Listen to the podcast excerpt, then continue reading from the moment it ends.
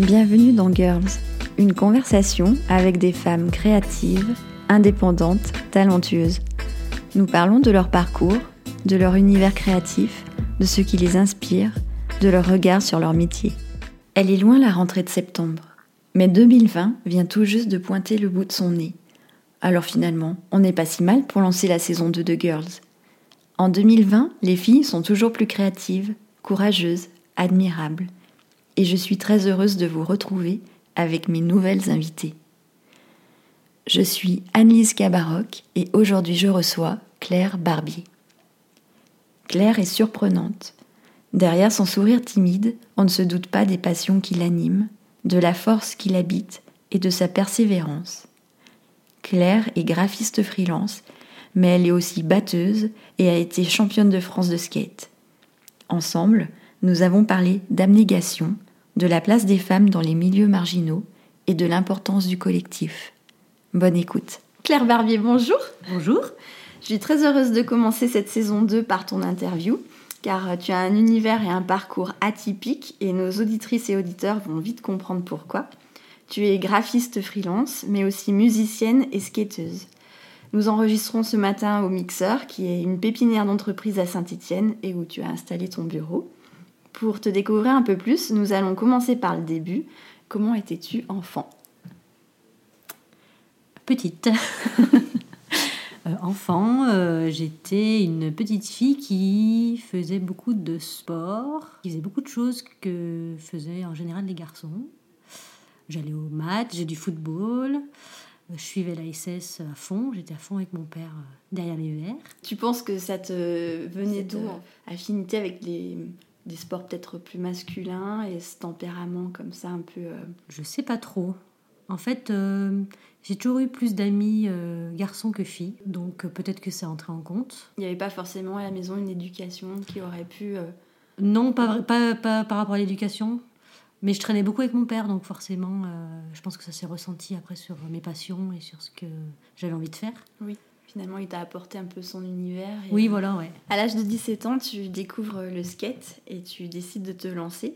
Quel a été le déclic pour euh, monter sur une planche et quelles ont été euh, les étapes pour apprendre? Pour commencer le skate, j'ai vu des, des gars qui, qui pratiquaient le skate place Chavanel et je me suis dit, ah, ça a l'air super chouette. J'avais aucun ami qui en faisait, je connaissais pas du tout. J'ai juste vu des gens faire des figures et je me suis dit que c'était sympa. Donc, euh, bah, je suis allée acheter un skate sans me douter qu'en fait, il n'y avait aucune fille qui pratiquait et que c'était pas du tout la norme de pratiquer en étant une fille. Donc je suis arrivée sur le spot Place Chavanel euh, avec ma planche. Et puis j'ai vu tous les gars qui me regardaient vraiment très très bizarrement. Donc au début, j'avais pas trop compris. Et puis finalement, j'ai compris qu'en fait, euh, c'était pas vraiment ma place. Donc euh, suite à ça et l'accueil un peu mitigé de certains, j'allais faire du skate le samedi matin pour me cacher, pour que personne ne me voit, pour pouvoir prendre, enfin apprendre, pour pouvoir après aller sur le fameux spot de Chavanel. Et euh, ben, en faisant du skate le samedi matin, j'ai forcément j'ai croisé quelques personnes qui m'ont vu, qui ont trouvé ça trop génial, qui m'ont dit ah mais viens faire du skate avec nous, euh, c'est génial une fille qui fait du skate.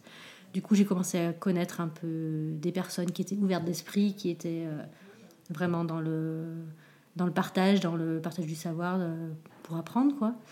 Et de là ben, j'ai connu ces personnes et j'ai fait du skate avec elles. Donc finalement, tu as quand même rencontré des gens qui t'ont euh, aidé ah, oui, oui. à progresser. Oui, oui euh. ouais. les premières personnes que j'ai rencontrées, c'était pas les bonnes, tout simplement. Après, euh, j'ai rencontré les bonnes personnes et c'est devenu des amis, très bons amis, mes meilleurs amis, quoi.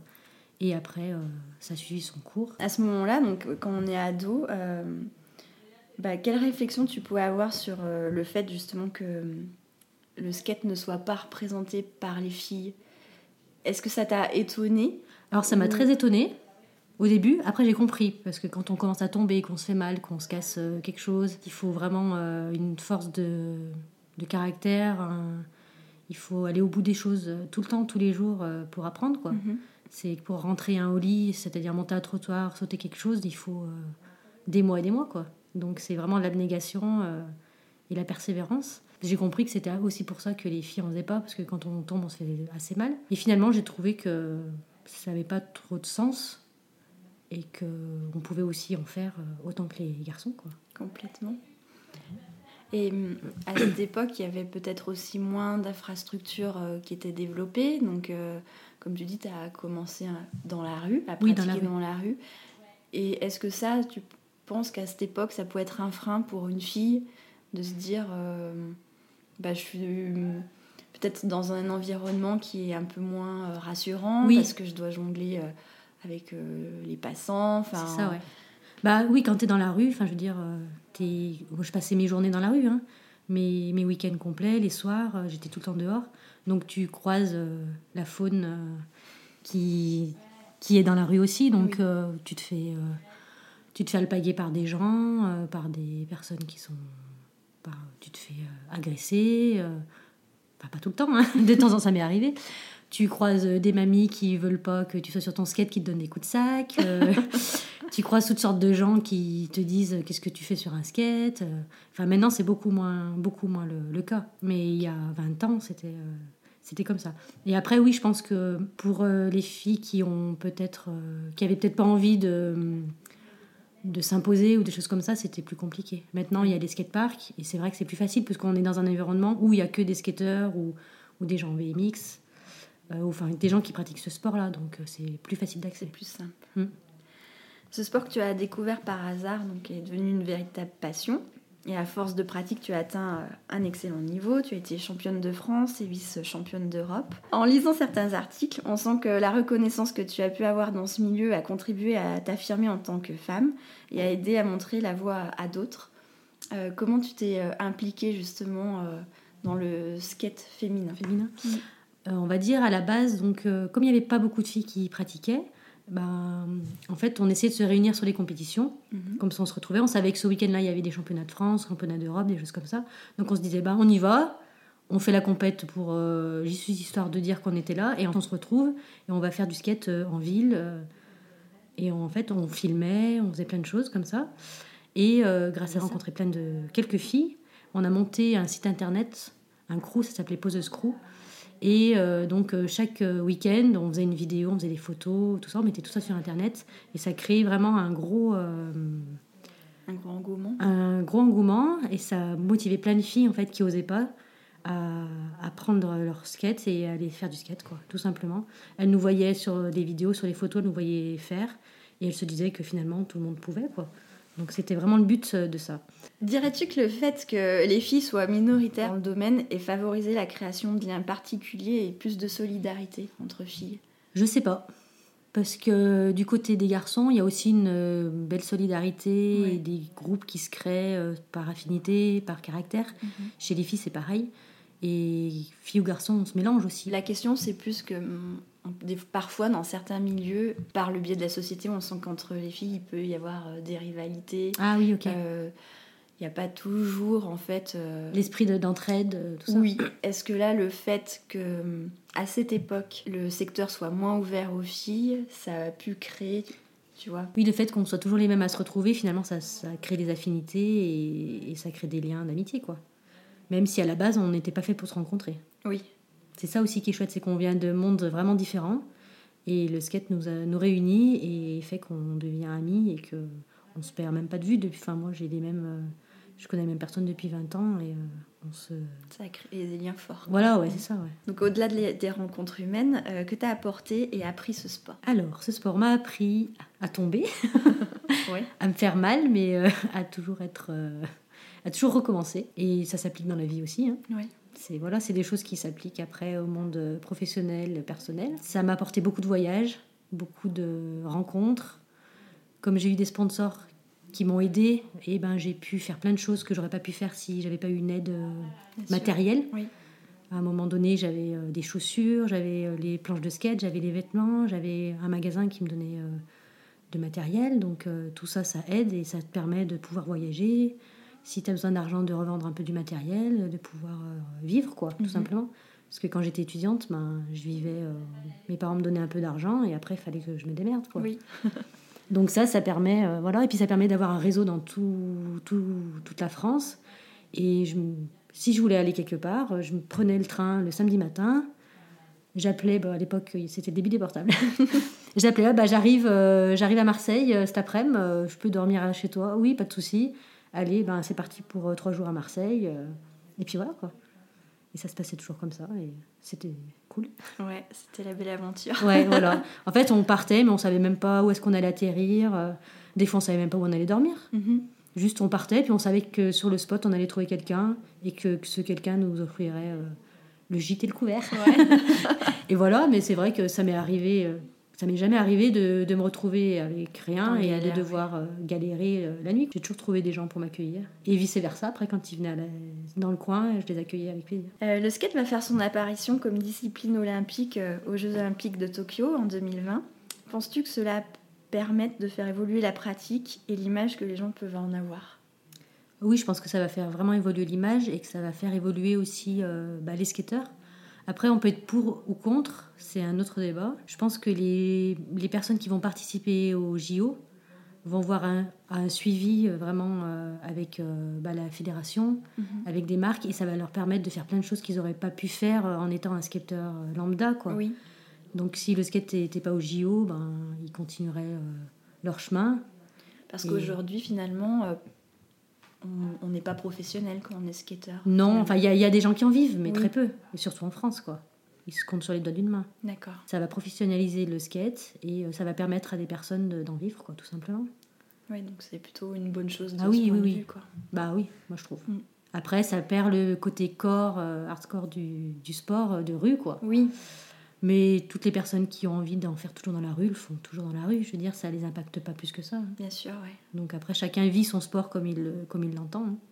Tant que ça empiète pas sur les autres. Oui, finalement, c'est ça. Mm.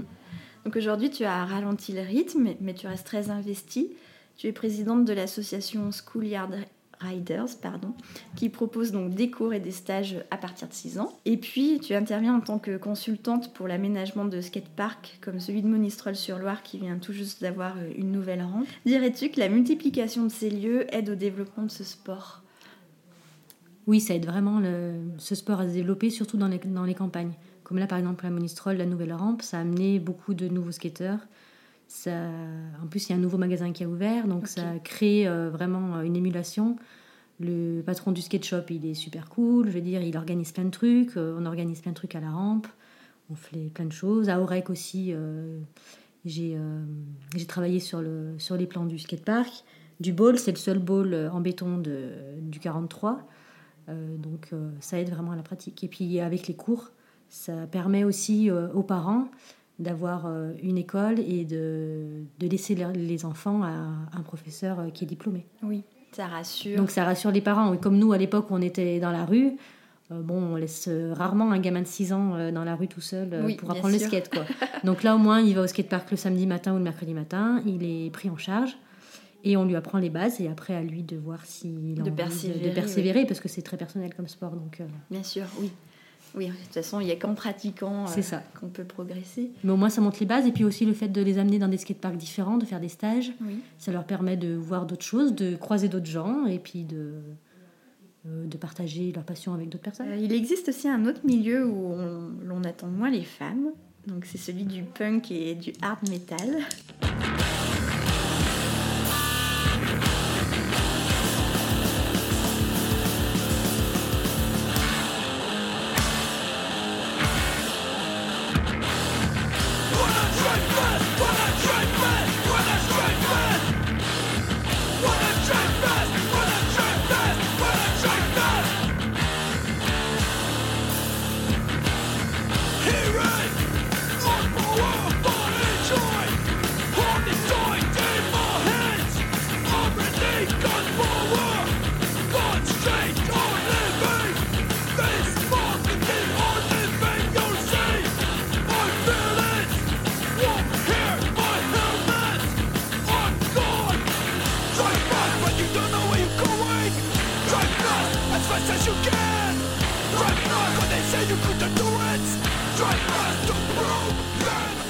Il se trouve qu'en 2015, tu as créé le groupe Painful Places avec ton conjoint et des amis. Tu es donc la batteuse du groupe. Euh, D'où te vient cette influence musicale?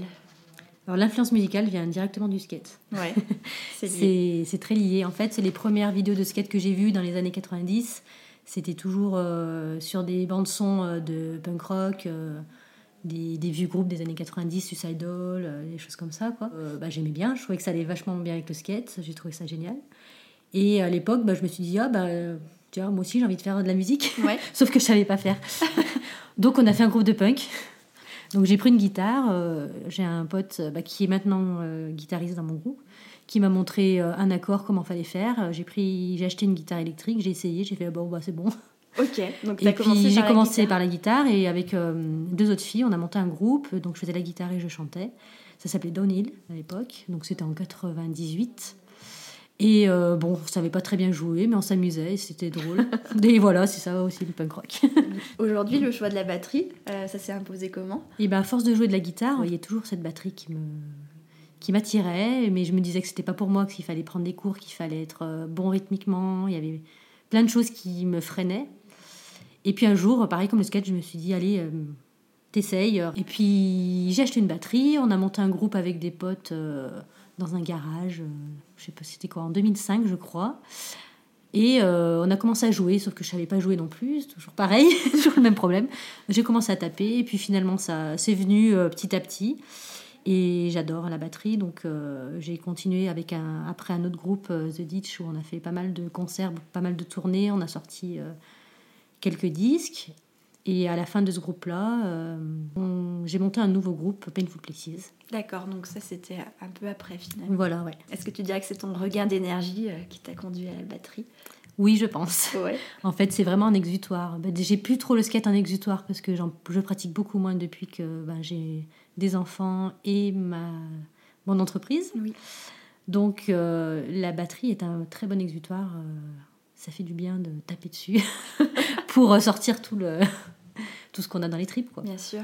Euh, le fait de, entre guillemets, un- d'avoir un peu peur de rien comme ça, euh, est-ce que ça a été euh, vraiment euh, ben, moteur en fait dans, dans ta vie quoi pour En fait, je pense que ça vient de mon enfance. C'est vrai qu'on en a parlé tout à l'heure, mais je ne l'ai pas dit. J'étais très, très, très timide quand j'étais petite. c'est vrai vraiment timidité maladive. Je- J'étais renfermée vraiment sur moi-même et tout ça.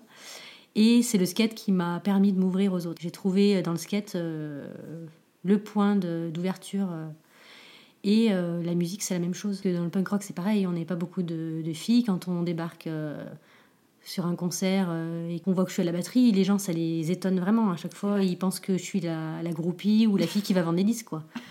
Donc euh, c'est toujours étonnant. Ça m'a ouvert en fait à ça et en fait j'ai toujours besoin maintenant de, de faire toujours plus, de toujours euh, me mettre des défis encore plus hauts. Avec l'entreprise c'est pareil. euh, bah, quand, j'ai, quand je me suis mis à mon compte, un an avant, il n'était aucunement question que je me mette à mon compte. quoi. C'était euh, un vrai gros défi. Ouais, besoin de challenge. Ouais. Actuellement, donc le sujet de l'égalité des droits des femmes est très présent dans le débat médiatique.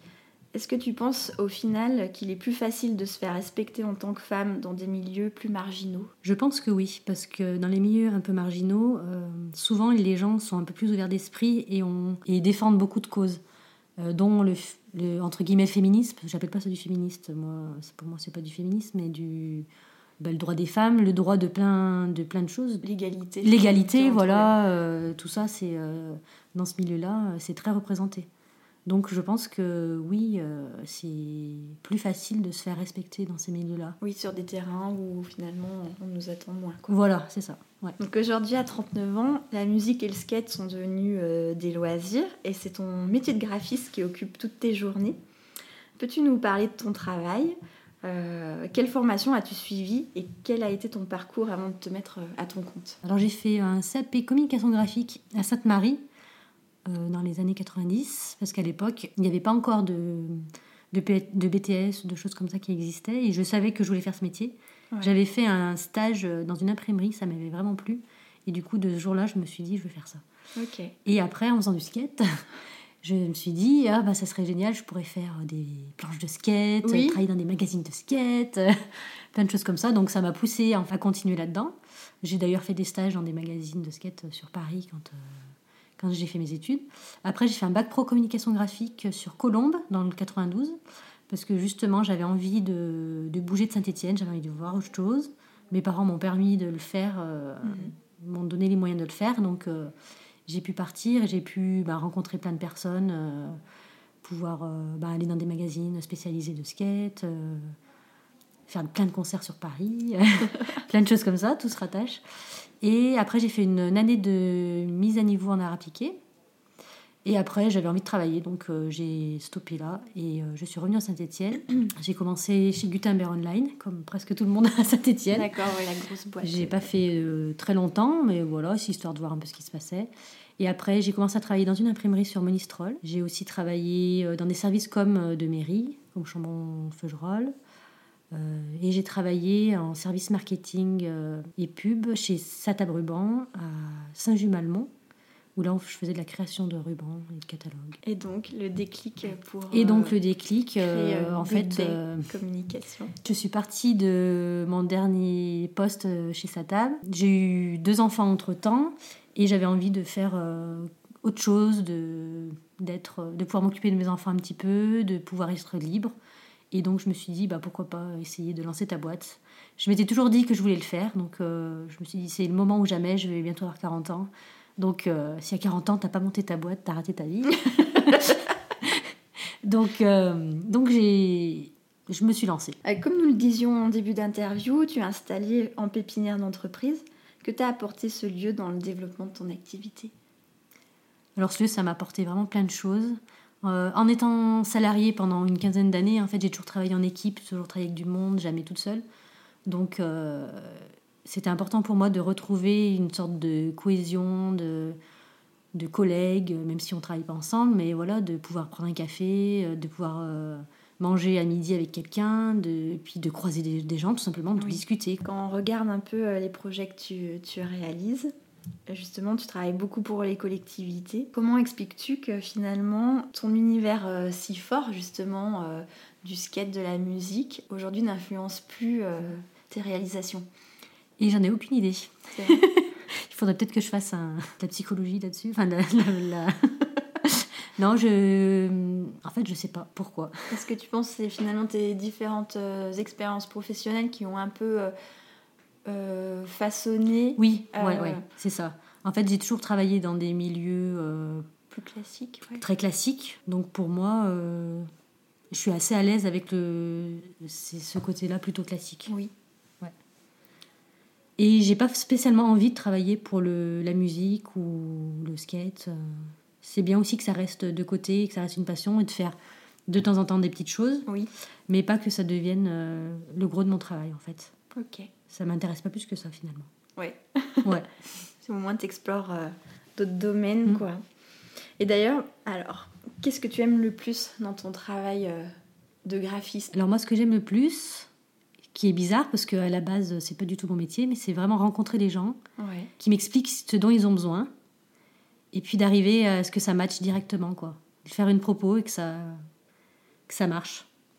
Et c'est vrai qu'avant, dans, dans, les différentes entreprises où j'étais, j'avais pas vraiment de contact avec les clients. On me donnait un brief et puis j'appliquais le, travail. Et là, le fait de rencontrer les gens, de pouvoir euh, les questionner, de pouvoir échanger, euh, que ce soit professionnellement ou personnellement, parce que finalement, des fois, ça aussi, ça empiète sur le personnel. Euh, et ben en fait, tout ça, euh, je trouve que ça permet de faire des projets vachement plus intéressants et plus aboutis. Oui, je comprends. Parce que finalement, tu as un filtre en moins. Oui. Donc ça te permet de, de capter d'autres choses. C'est ça, ouais. ouais. Et puis on crée aussi une relation avec le client mhm. qui, est, qui est sympa et, euh, et moi qui me plaît bien. Et à l'inverse, euh, qu'est-ce que tu trouves difficile? Alors, en tant que chef d'entreprise, ça serait de gérer toute la paperasse, euh, de faire euh, tout ce qui est facture, enfin, toutes les. même si je suis aidée par une coopérative d'entreprise. Il y a ce côté-là qui n'est pas du tout mon métier à la base. Et aussi le fait, toujours à la recherche de nouveaux clients pour faire son chiffre d'affaires, tout simplement. C'est ça.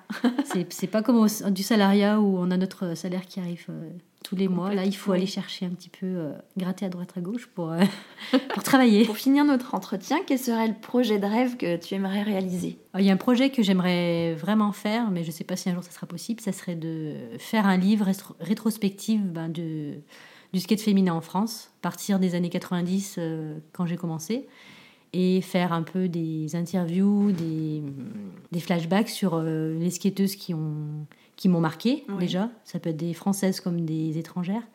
Et euh, raconter l'histoire en fait de l'évolution du skate féminin en France. Ouais, beau projet. Voilà.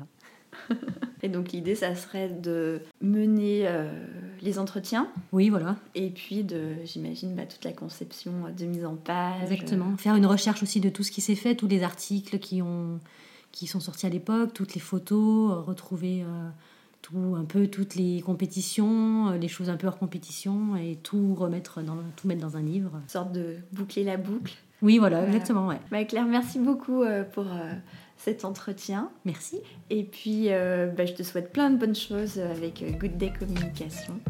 À très bientôt. Merci. Je vous remercie pour votre écoute.